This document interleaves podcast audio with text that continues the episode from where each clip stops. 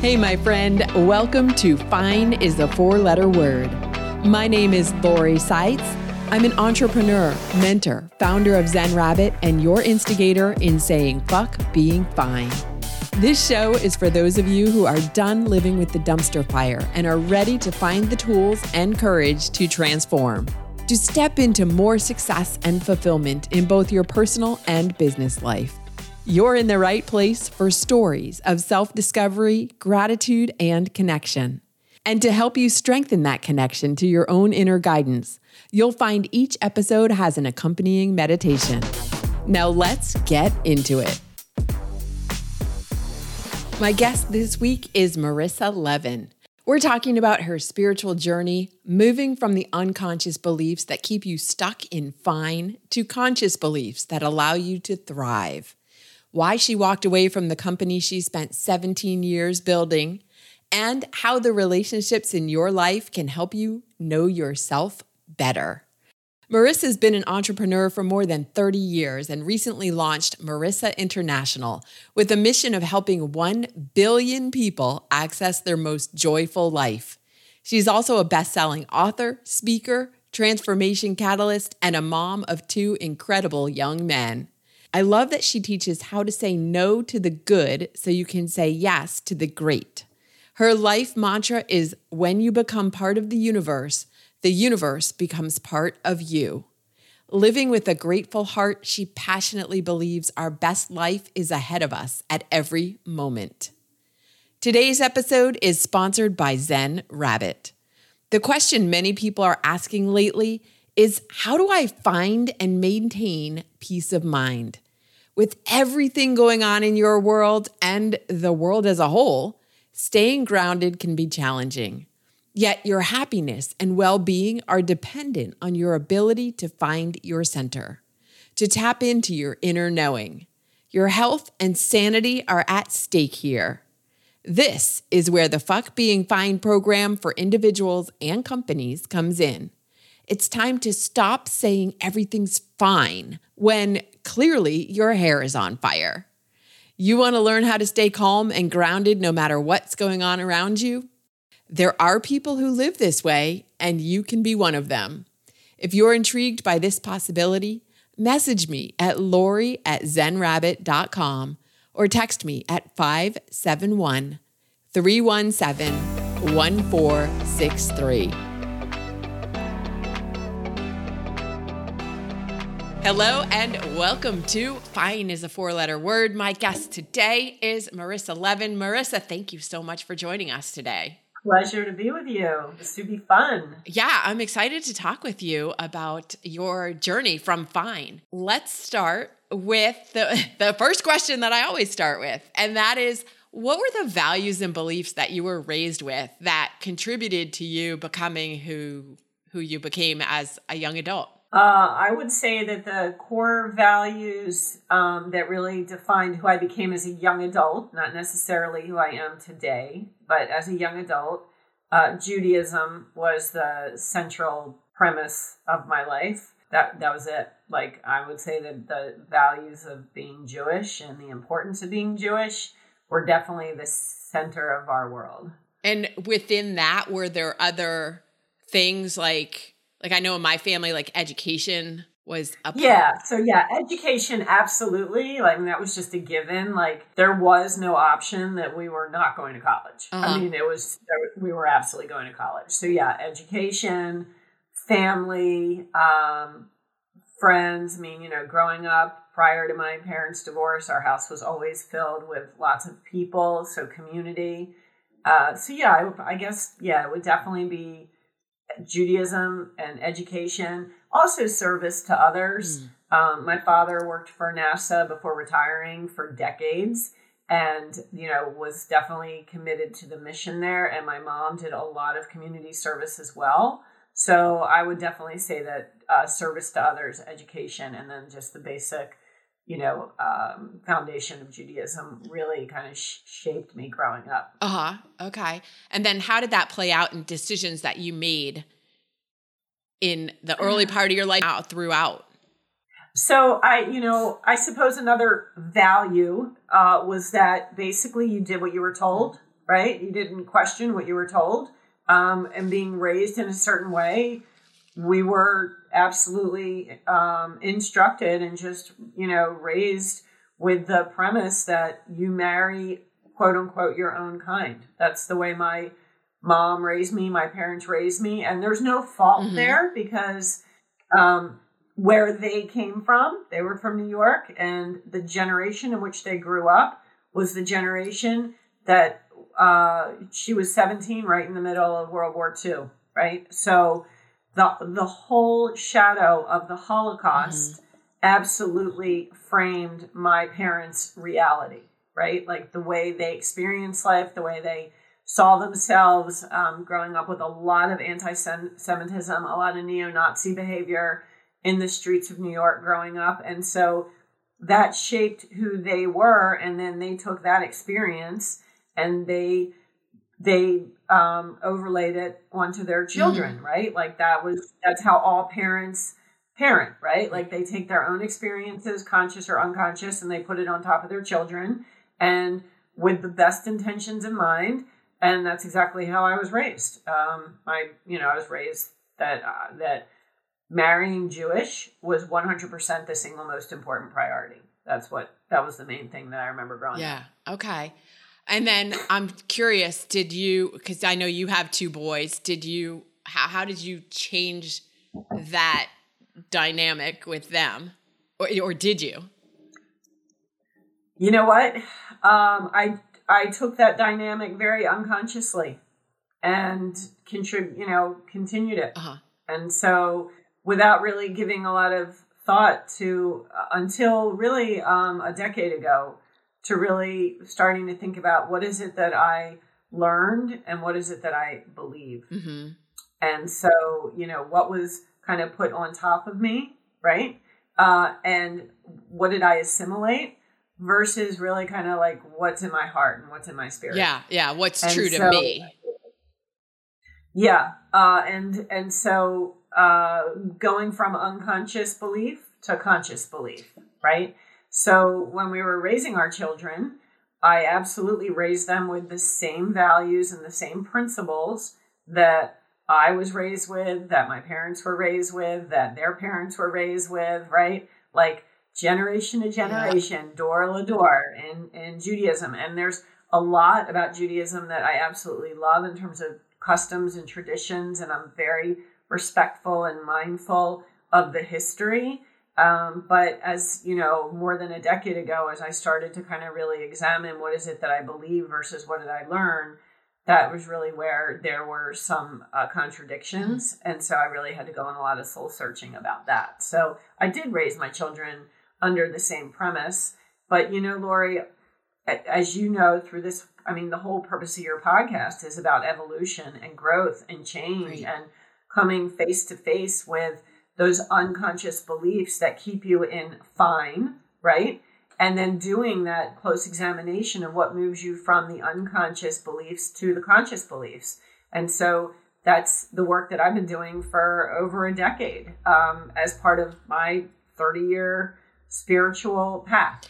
So, did that path mirror your journey in your business? Because I know you've been through a lot of business transformation. So, so mm-hmm. two questions. One, what was the what was the the trigger? I don't know if triggering event is the right word. What was the like the one that was there a specific event that's that you reached a point in your life where you went, yeah, I need to really examine these values that I've accepted over these years and see if they really fit for me. And that's where you started your spiritual journey. Was there a specific incident? Well, I my spiritual journey started long before that, um, but I, you know, for me, along my spiritual journey was really kind of getting a feel for where does Judaism play a role in my spiritual mm-hmm. journey. But but my spiritual journey has been, I mean, I've always been, as you know, you know, you know me. I've I don't remember not being on a spiritual path. Like I was born mm-hmm. empathic. I was born kind of connected to the metaphysical world. Yeah. You know, um, I mean, that isn't something that I just kind of stumbled upon or that I embarked upon. It's kind of like the essence of who I am. But the really deep spiritual path, in terms of like what I believe, I would say that um, it was over 20 years ago, 25 years ago that I started really exploring the teachings of different uh, different sects and and paths of Buddhism, mm-hmm. right? Whether it was Tibetan Buddhism or Zen Buddhism. Um, now I'm really uh, fascinated with Nichiren Buddhism, which is out of uh, Japan.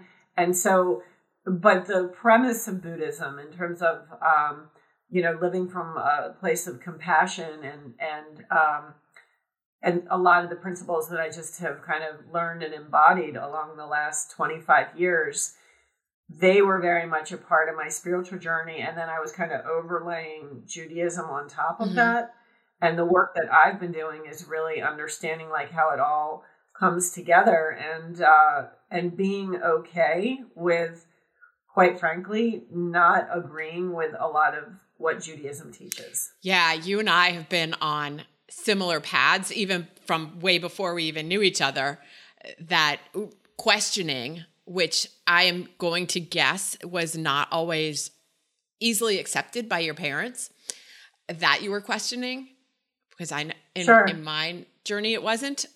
um, but yeah, questioning what is what is the right thing for me, and that's again another thing we talk about on the show a lot is getting to that place where you can hear that inner voice of this is my truth, regardless of what all the outside voices are telling you.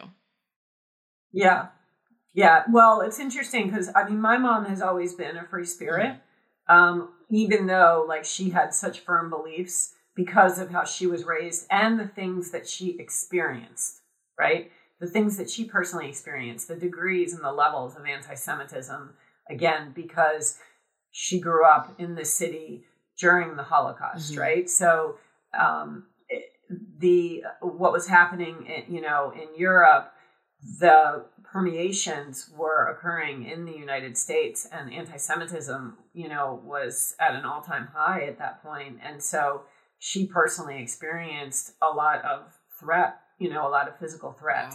And so because of that, that colored her lens of the world. And so when it was time for her to raise a family, for her it was about all about being immersed in a Jewish culture and community and environment. And so that was what was important for her as a parent my father actually um, also raised in a very observant home, right? Um, but because of experiences that he went through when he was growing up, uh, he's actually atheist. So, I mean, he's Jewish, but I mean, because of his own experiences, he's he would consider himself an atheist. That's so interesting. So, yeah, uh huh, yeah. So, you know, where I am, um, you know, I um, I am I feel fully connected to everyone in the everything and everyone in the universe, yeah. right? Like I, I just I feel that we're all connected. I just I feel that energetic link really to everyone. I don't feel separation. And you know, I don't feel divisiveness. I feel unity. And so, you know, uh, uh, the time came for me when I was raising my children and I was like, you know, being the puppet and being like that unconscious mouthpiece of, you know, Judaism, Judaism, Judaism. Yeah, this is what's important to our family, generation to generation, follow the traditions. That's what matters most.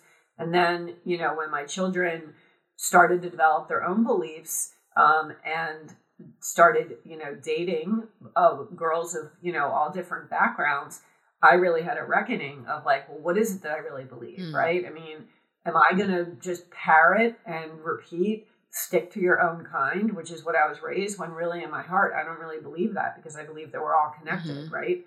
So as a parent, it's been quite an interesting journey. I bet. I bet. So since the show is called Fine is a four letter word, tell us about the a time when you were in that place where you were saying everything was fine, but it really wasn't fine there are so many. I mean, I can fill up eight hours of time for that where I have done that type of introspection. But you know, when we talk about business, um, as you know, I've I'm a 30 year entrepreneur, right? I've had four businesses. I grew my first business. Um, I started that business 30 years ago when I was working for a consulting firm, and this is going back when I was just in my early 20s and he capped my worth at $34,000 after I had gone into him and made a business case about how much money I was making his company and the value that I was worth in the marketplace based on my experience, my education, how much money I was bringing in by doing sales on top of all the work I was mm-hmm. doing. And he looked at me and he said, You won't ever be worth more than $34,000 to my firm. So that was not fine. Right. Right. Definitely not fine. and so I heard my mom's voice in my head who said, You never let anyone determine your value or your worth. And uh, I decided to start my own company. That was really a huge lesson for me. And you know, my undergraduate degree was in was in English with a concentration in Shakespeare. I didn't have a business degree or a business background, but I knew what I didn't want, and that was to work for someone who didn't value me. And so I've always believed that the best way to predict the future is to create it, that we have full agency and empowerment over creating the outcomes that we want. I'm a manifester. And so even back then, when I was in my early 20s, you know, after short stints in careers of journalism and then consulting, I knew that if I was going to create the life I wanted to create, I had to step into something that was unknown and into a blank slate. And so that's why I started my first company. And I grew that uh, for 17 years. And the journey of that was full of mistakes and pain and difficulty, but also lots of beauty, mm-hmm. right? And lots and lots of growth. And my whole reason for transitioning out of that company, I mean, there were many reasons, but one of the main reasons was because our client at the time, the government, we were a government contractor, they went to what is known as the lowest price technically acceptable model, the LPTA mandate. And that was under the Obama administration. And literally overnight, I my rates had to be cut in half. Oh wow. And so when you're running a company and you know you're billing for time, uh, and you are in the middle of multi-million dollar programs and you've got people that you pay really well, right? Because you value relationships over everything else. Um, and then you're told that basically you have to cut all of your rates in half. That was a psychological bloodbath for me. And things all of a sudden were not fun, right. Right. And so I remember being in that crossroads, that inflection period of saying, who am I and what do I stand for? And I could not get behind the value system of my largest client, which was the federal government. And so it was at that time that I'm like, I think my time is done here. And I that was the company that I started, mm-hmm. you know, that I built with my blood, sweat, and tears that I poured my whole heart and soul into. And so when you're standing and you're looking at something that you built and you don't see a, a place for yourself anymore in there, you're not fine. You are not fine. So. What were the tools that you used to help you manage through that? I mean, obviously, we've talked about your spiritual journey. Were there other things that you employed at that time? And did you walk away from the company? Did you shut it down? What I did. I walked away. So I walked away 14 years ago. It's still going. Okay. I mean, it's not, it's a shell of what it was um, it's not aware in any reflection of who I am or mm-hmm. you know what I what my values are or anything. You know that's a really good point because when I shut down the baking company, it was eh, right away. The first thought was like I failed. Like this is a reflection on me and who I am, and I had right. to work through. That's it's just something that happened. It happened and yeah. we're moving on. It's not a reflection of my value or my worth. And uh, did you go through that a little bit? One hundred percent. Yeah, I remember when all of that happened, and um, and I want to just asterisk that um, with the fact that all of our memories um, are. Uh, inaccurate. Yeah, I know.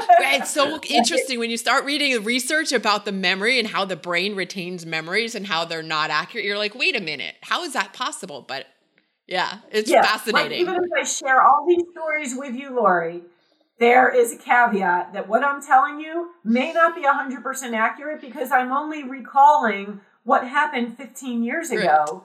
Right. And there's so many things that color that. Exactly. Right. So, I mean, I think that there's accuracy in terms of the chronology of the events, but I know that the way I'm going to share with you exactly what happened probably is not exactly what happened because none of us remember everything precisely. And there are still just, lessons in the stories we do tell. Right, exactly. So, um, you know, I can, but what we do remember are feelings, mm-hmm. right? Like we may not remember events or thoughts exactly, but we remember feelings. And so I do remember, you know, I remember when one of my advisors, when I was talking with him about leaving my business, and I can remember being with him in the conference room and him saying to me, You got to just walk away. You got to leave your salary. You got to turn around and walk away and never look back and start mm. over. And I remember that. And um, and I remember how hard it was because as a business owner, especially for almost two decades, my whole identity yes. was wrapped into that business. Not only my internal identity, but my identity, you know, in the region, yes. right? And and your like, reputation. I was known as I was known as the founder and CEO of that company, and ev- you know, everyone attached that company to who I was, and then all of a sudden, I'm no longer that mm-hmm. person.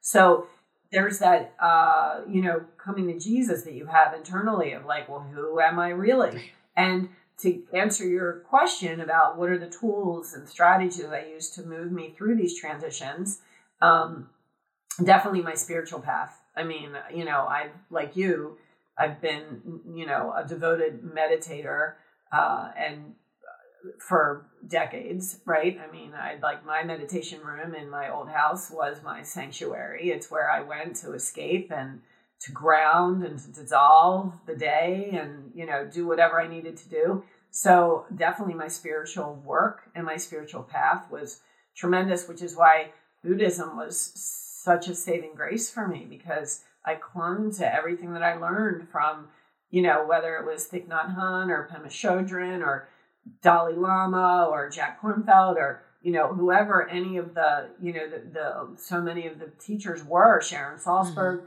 I clung to everything that I learned in all of my journals and all of the studies that I did. I really did. I also, uh, and I am proud to share this because I want to be a voice for mental health. I have been in and out of therapy um, for the last 25 years, right? Like, I, I mean, my, I've written about this. My therapist is a lifeline. It's the, and I go, I still go on and mm-hmm. off, you know, I, I'm not at the place right now where I go every week or anything like that, but like that to me is one of my most pivotal tools and resources because it's a place I can go that has, uh, rec- has, has, uh, information and, um, and and insight on my patterns. Right. And has and and knows my history and knows my shadow side right? And knows how i process and can help me see things in both you know a what i call a compassionately critical way right? Like i need to be looking at myself critically with compassion in order to be able to move past my blocks and accept all that i am and become a better person. And so I, I, you know, huge, huge proponent of uh, therapy to move us through our difficulties. I don't think I'll never, I, I will always be in therapy. I will always have a relationship with my therapist because she provides such valuable insight for me um, so that I can move past my blocks and, and show up the best I can show up for everyone in my life. Absolutely. So therapy, my spiritual path, my girlfriends, tremendous, right? My mm-hmm. lifelines. And then uh, I am uh, will always be devoted to my my health, my physical health, right? I've been weight training and taking care of my body since I was 15. Um, and so working out for me is what I call the for sanity and vanity. right. And I am not embarrassed about that at yeah, all. Yeah, me either. Me either. In fact, you mentioned your sanctuary. The gym is my sanctuary. Yeah. There you go. So that's my other sanctuary. So, you know, it keeps me sane. And uh, quite frankly, I'm superficial too. And I want to continue looking good. And I don't, there's no shame in that either. So, sanity and vanity. Um, so, yeah, I, I really focus on my holistic health of my mind, my body, my heart, and my spirit. And I think, you know, this journey, if there's anything that any of your listeners get from this, this, you know, episode, the whole purpose of everything in our life is to learn and to grow. Right. And all of the experiences in our life, they're simply um, like acts in the play of our life, right? Like they're the vehicles, they're the gateways for our learning and our growth and evolution. And we have to not take everything so seriously. That's such a good way to look at it. Yeah, every relationship we have in our life, it's how do we know ourselves better? Mm-hmm.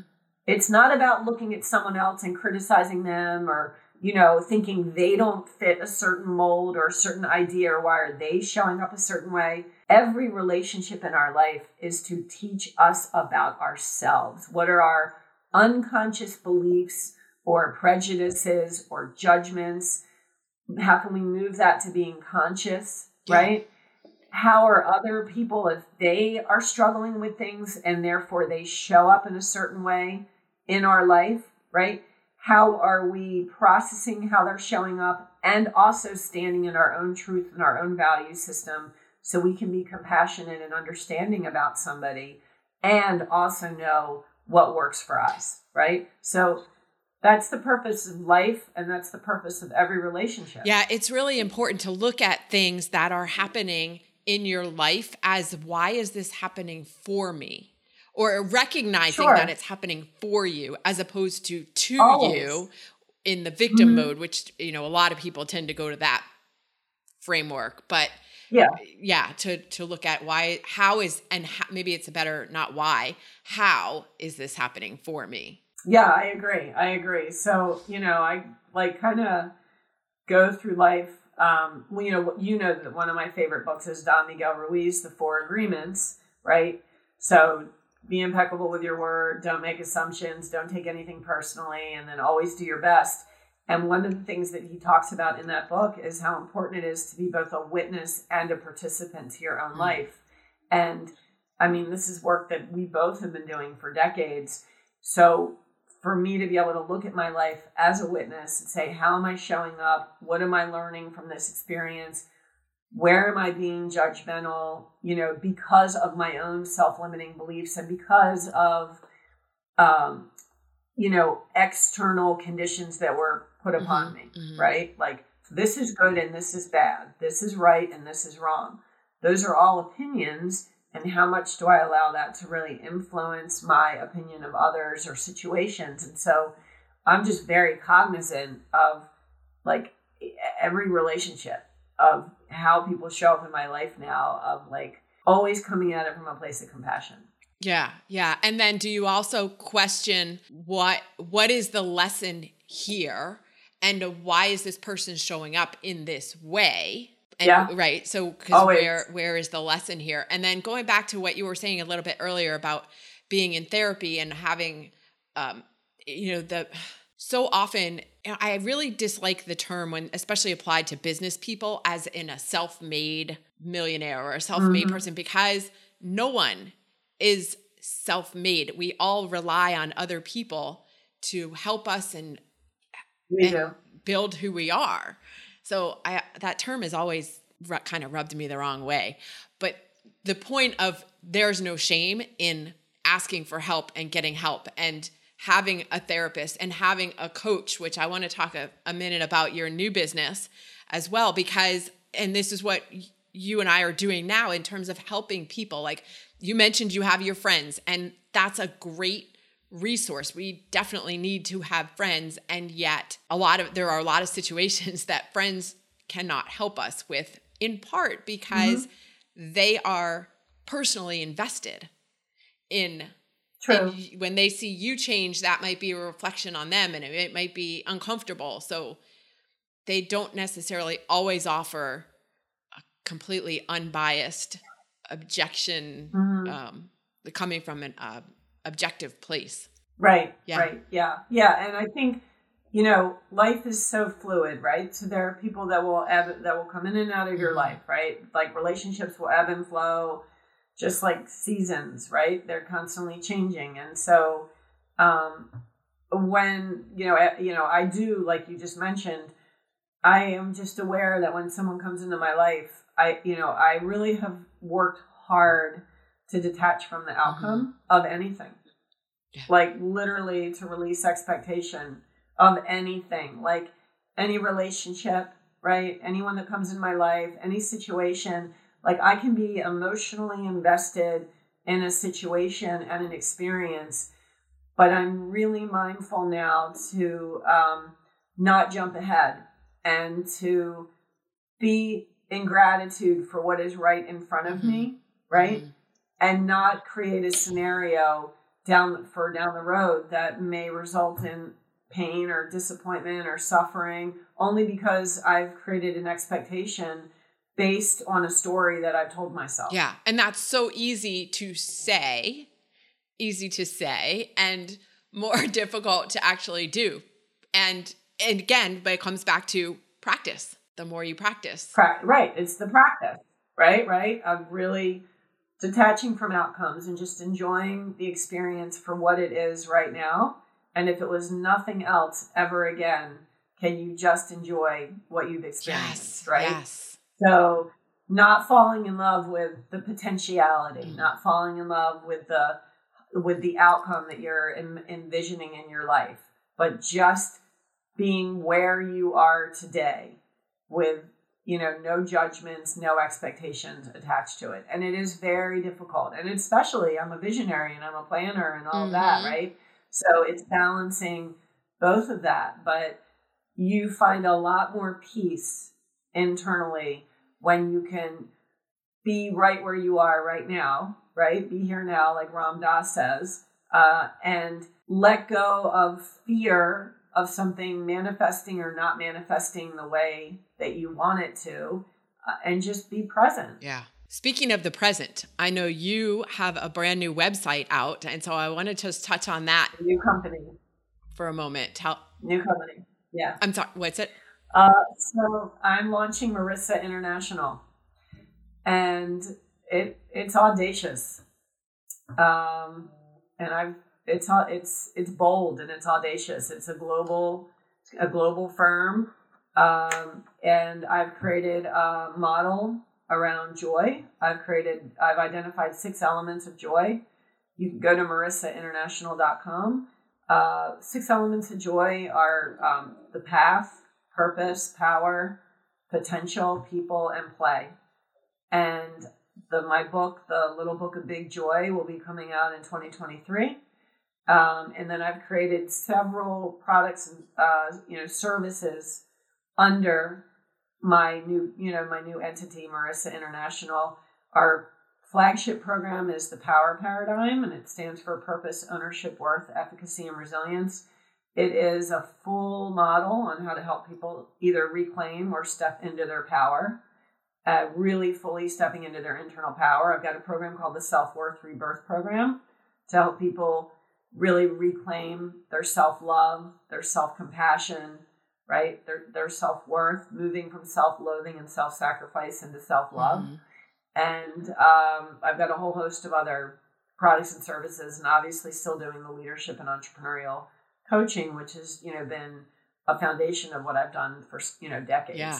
So, but I'm really excited because I think through the work with Marissa International and the academy that we're launching and all the other programs that we're going to be launching, you know, my lifetime legacy mission through this company is to empower 1 billion people to live their most joyful lives. And I really feel that if they, people start to become conscious of these six elements, right? Path, purpose, power, potential, people, and play, and really understand what those are and how to be more conscious for them this is really how you capture your most joyful life. We're not here to suffer. I agree completely. We are not here to suffer. All suffering, honestly, is man made and it's up mm-hmm. here, mm-hmm. right? It's up in our minds with our thoughts, and uh, our intellect can work against us quite often.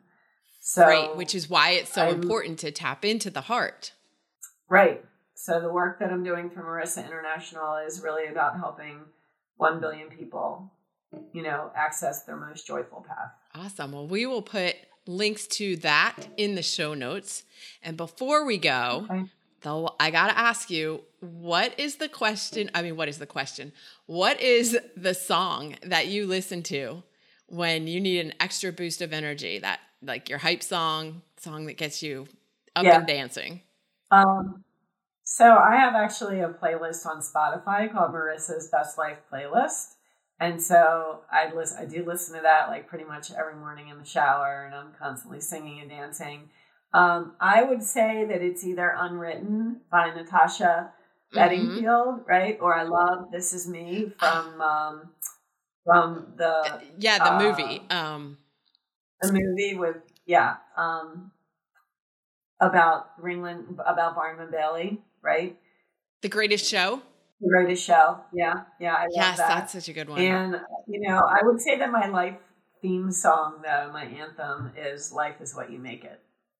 So. We will put links to those songs in the show notes as well. Yeah. Thank you so much for joining me today on Fine is a Four Letter Word, Marissa. Really, really fun to talk with you, Lori, and thank you for creating this platform for people to share their stories.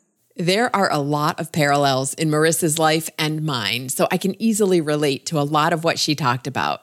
Here are the key takeaways from this one. Number one, just because you were raised with a particular belief system and set of values, because that was how your parents and their parents were raised, you are in control of what you choose to believe in your own life. Being raised in a particular religion with a bunch of rules does not mean you have to keep them forever if they do not align with the life you want to live. In his book, The Code of the Extraordinary Mind, Vishen Lakhiani calls these brules, as in bullshit rules. Number two, it's important to stay in integrity with your values and walk away from things that violate that integrity, even when it's painful. Marissa mentions Don Miguel Ruiz in his book, The Four Agreements. Be impeccable with your word. Don't make assumptions. Don't take anything personally and always do your best.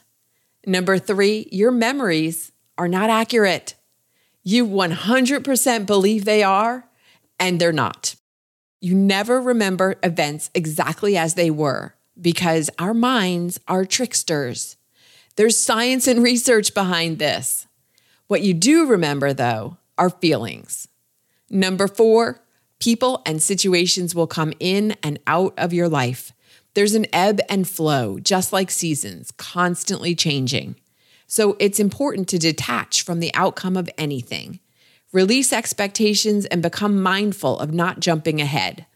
Be in gratitude for what's right in front of you instead of setting yourself up for pain or disappointment down the road because you've created an expectation based on a story you've told yourself. And number five, the whole purpose of our life is to learn and grow. Every relationship you have in life with others and with yourself will teach you about yourself.